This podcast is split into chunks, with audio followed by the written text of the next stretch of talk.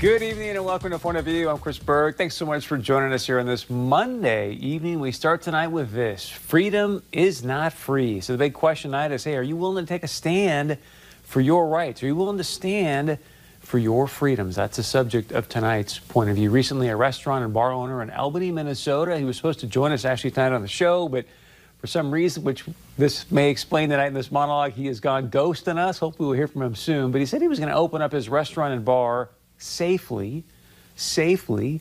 You may know the name by now. It's Shady's Hometown Tavern. He was going to defy Minnesota Governor Tim Walz's executive order and open up. Then on Friday, this biz owner got a letter from AG Keith Ellison's office saying, hey, if you open up your business because you want to make a living and help your employees make a living, the AG office is going to fine you 25G. 25G per incident. The guy owns six of these, right? So remember, I recently did an interview with uh, Doug Seaton. He is the lead counsel at the Upper Midwest Law Center, and we talked about how Minnesota Governor Tim Walz has deputized A.G. Ellison to find businesses that defy the executive order with 25G. I'm going to talk more about that in just a moment, so stay with us for that. So here's the deal Chris owns a bunch of these. That's expensive. You're talking about six different restaurants. It becomes a very expensive opening, like 125 grand just to open your doors. So on Sunday, okay, the owner puts out this video where he says, okay, we're going to open things up anyways. We're going to do that at noon. Then last night, the AG files, meaning Keith Ellison, files a lawsuit against him. Today at his business, his name is Chris Schiffler. He's the owner of Shady's. He went to his business today to open up. Then he said this. I'm not standing out here in tears because I'm happy to open. Uh, I'm standing out here in tears because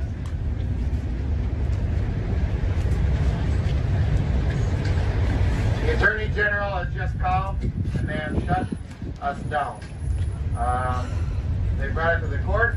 They are uh, they granted it. They granted them to. Uh, I don't know this law stuff. They granted them the, an order to close us down. Our attorney has advised us to not open the door. And this goes without me. Bunch of tyrant. Howard Keith Ellison when we need him. He's a moron.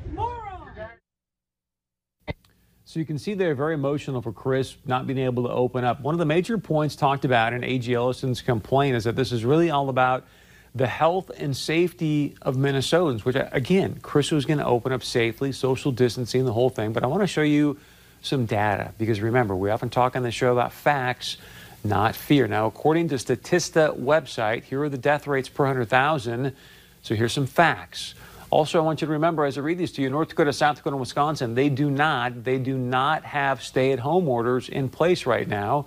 And right now, Minnesota's got 13 deaths per 100,000, Wisconsin 8, North Dakota 7, and South Dakota 5.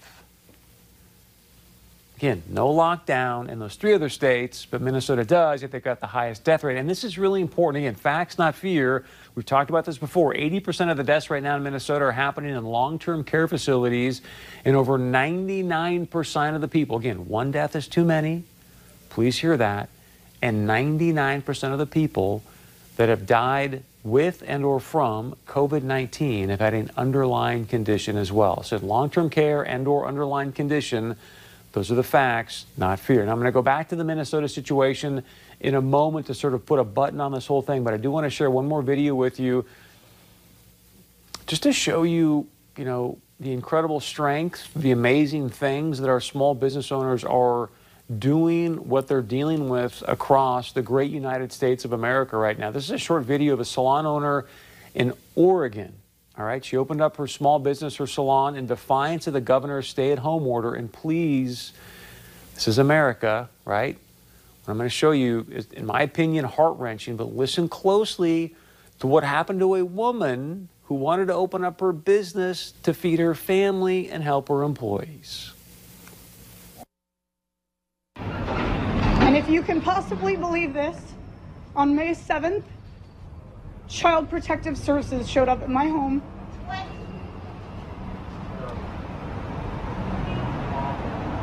They questioned my husband and I.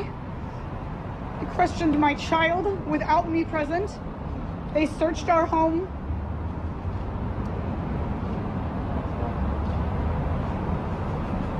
And I've never expected such a violent, aggressive, vindictive thing could ever have been done to me or my family. Because I'm trying to earn a living, because I'm trying to work. Is this still America? She wants to open up a salon. Child Protective Services shows up at her house, basically does a search, right? And then questions their child with nobody around. So I saw that video over the weekend, and then some great, some great breaking news today. And I'm bringing all this up to get back to Minnesota, so stay with me. Today, Oregon's coronavirus restrictions ruled null and void, not a mas, after the governor failed to get approval from the legislature. One of the pieces in this piece is hey, guess what? Great news in Oregon now because people now are free to move around Oregon, whether the governor or the government wants them to or not. If you want to go get a haircut, guess what? You can do that now with freedom in Oregon.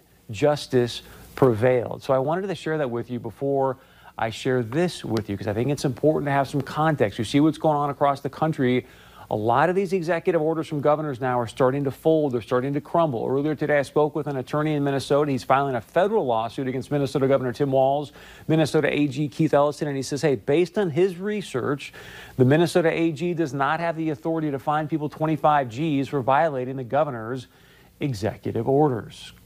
Hashtag liberate Minnesota. Now, the attorney I spoke with, spoke with is Doug Seaton at the Upper Midwest Law Center.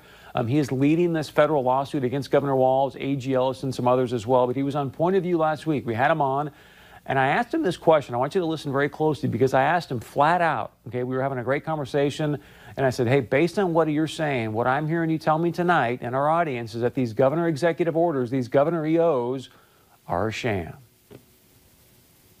What I'm hearing you say, sir, and, and please correct me if I'm wrong, but these EOs sound like a big sham. Are they? We, we believe they are. We believe Minnesota law does not afford the governor this kind of authority. Now, we've gone to federal court, so we don't raise that directly except in a, in a related claim we make in the case. The fundamental claims are whatever the governor's authority is, whether he has it or not, he can't do what he's doing here under the U.S. Constitution. So the small businesses right now in Minnesota, the one I just mentioned at the top of the show, for example, in Perm, that has opened up and it says having shoppers come in. What I'm hearing you say is that yeah, they might come out and you know do a, do a drive by, but there's no real prosecutorial power in these EOs against this this shop owner. Correct? Uh, we certainly don't okay. believe there is. Now, this is an unusual situation, never happened before, but our reading of the order, our reading of the case law, and and some of the cases you've cited in other states so far say they can't go as far as they've gone. Time to take a stand, folks. I mean, you see what's happening here in Minnesota. You got to ask yourself how many businesses are going to be fleeing Minnesota and coming to North Dakota. North Dakota's open for business. I mean, I, I, when I'm on social media, I have a lot of friends in California. They're all like, "Hey, I'm out of here. I am no longer staying in California." So Many of you have been reaching out to me because of this story, because of what's happening in Minnesota, and you're all saying, hey, Chris, you know, what can I do? Obviously, if you're a small business owner, you can call Doug Seaton and maybe, you know, jump on his lawsuit. He's a nonprofit law firm, so, you know, there may be something there for you. The good news that's important, what you heard him just say right there, folks, and this is really, really important because Chris Schiffler talked about in his videos on Facebook that he was going to take this, meaning the chance to open up his business to the Minnesota Supreme Court. That's not going to be good, right? Think about who's been in control in Minnesota for a long period of time and what kind of Supreme Court justices have been put on that court. Probably not a good chance they're going to favor in the side of business, correct? And that's why what Doug Seaton is doing, he's going to the federal courts because you're going to have a much better chance to win this situation. But I want to also give you all an opportunity. Maybe you're not a small business owner, but you say, hey, you know what, Chris, I want to do something to stand up for our freedom. So I want to remind you Attorney General Bill Barr said back on April 27th, it was a Monday, he said, look, just because there's a pandemic doesn't mean that your constitutional rights get restricted, doesn't mean that your constitutional rights are no longer valid during a pandemic or that your rights are put on hold. So he's put this phone number out. I want to share with you tonight. If you feel on your heart, if you feel led that, look, I want to do what I can to make a difference, to fight for freedom, folks, I called this number over the weekend, so it is legit. But you can call this number. This is for civil rights violations by governors, you can call up 866 720 5721. Just press one. As I said a moment ago, I did that over the weekend. Um, so if you want to take a stand, please do so. It is time for you and I to fight for our freedoms and be a freedom fighter. I encourage you, I challenge you to be a freedom fighter, and that's the subject of tonight's point of view.